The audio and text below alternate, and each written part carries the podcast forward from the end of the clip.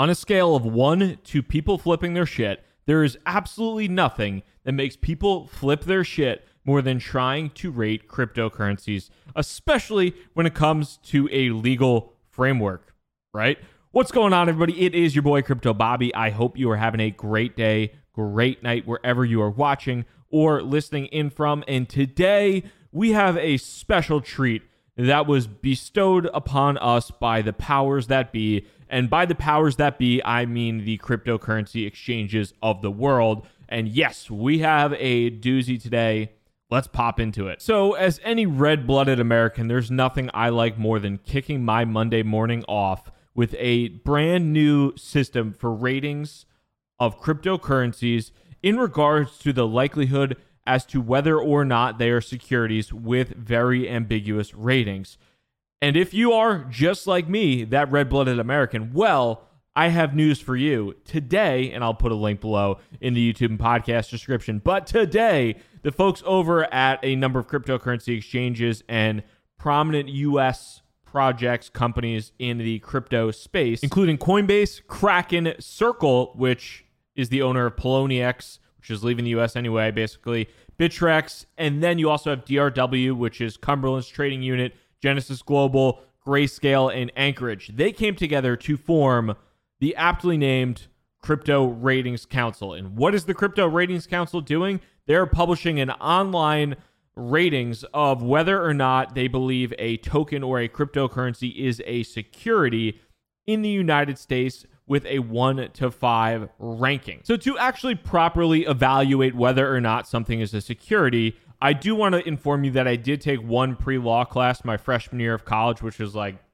I don't know, 10, 11 years ago, something like that. So, I did take one pre law class my freshman year of college. So, I am highly uh, qualified and credentialed to provide a, a lot of, of, of high level insight as to this security score in general. But this rankings came out, these rankings came out, and people went absolutely apeshit on Twitter in the three hours on Monday morning because we didn't need anything else on Monday morning to start off the week hot. So when you look at it, one is the best score. You do not want to be a security for the most part, at least for a cryptocurrency when these were all offered as non securities or started as non securities. So, number one, you do not want to be a security. Number five, oh shit, this thing is probably a security. And the interesting part about this is these are listed on a number of exchanges, including the people that are ranking this as non securities. So who the hell knows what's going on here? But the four that were listed as not a security were Bitcoin, DAI, which is a stable coin, Litecoin, and Monero. And then the next level up, as far as goodness of this probably isn't a security, you have Algorand, which, what? Chainlink, okay. Ethereum, Numerai, and Zcash. And you work your way up and you work your way up. And the two to three worst ones, according to the uh, security score, most likely to be a security, you have Maker and Polymath, the MKR token, and the Polymath uh, Poly token. And then you have everyone's favorite. It's never been a security, everyone's favorite, XRP. At a pretty high level, these ratings, really, to be honest, leave a lot to be desired. If you're going to come out with this grand crypto high castle of ratings bestowing whether or not something may or may not be a security, number one, maybe be a little bit more definitive, like a one through five. Hey, maybe this security, maybe it isn't. We don't know. But hey, here's here's a few things. Not incredibly helpful in general.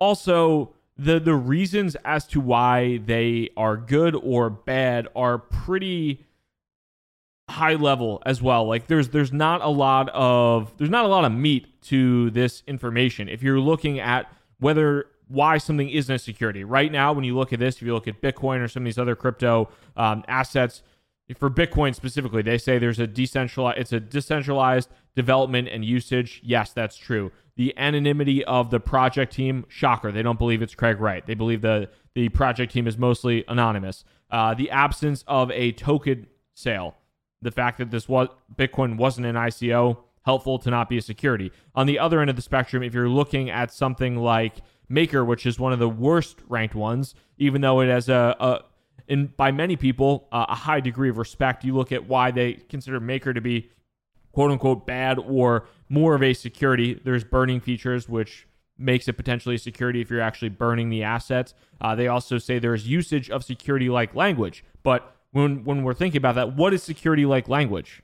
Can can we delve a little bit deeper on what that actually means? That's not incredibly helpful. Um, and then they also say marketing of the tokens sojourning, suggesting an opportunity to earn profits. So, you know, there's not a ton of of really solid meat with this. You'd like to see them expand specifically beyond a three sentence a bullet point to why or why something may or may not be a security, as according to, for the most part, the people that are actually offering these cryptocurrencies to trade. And again, I joked before at the beginning of the video that obviously I am not a securities lawyer.